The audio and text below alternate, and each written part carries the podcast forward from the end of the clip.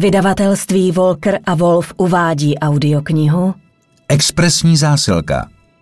Napsal Robert Fabian. Čte Tomáš Mařas a Jitka Moučková. Humus. Martinezová se otřásla. Ze skurvenýho emzáka se ale neposeru, to si pište.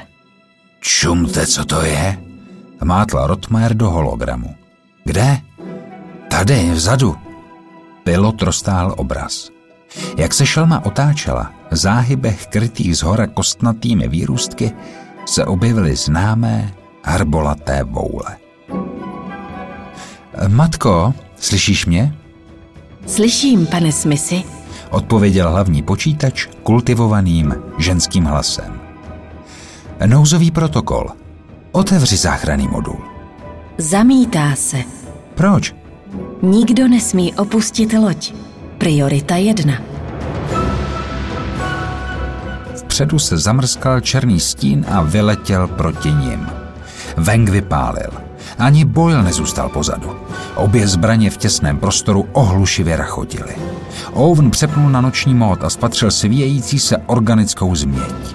Něčí ruka ho popadla za límec z balistické vesty. Veng s Boylem lezli pozadu a střídavě stříleli. Do potrubí se vevalil dým, ze spodu problesklo oranžové světlo. Nabijím, zahulákal Veng. Boyle pálil krátké dávky od boku.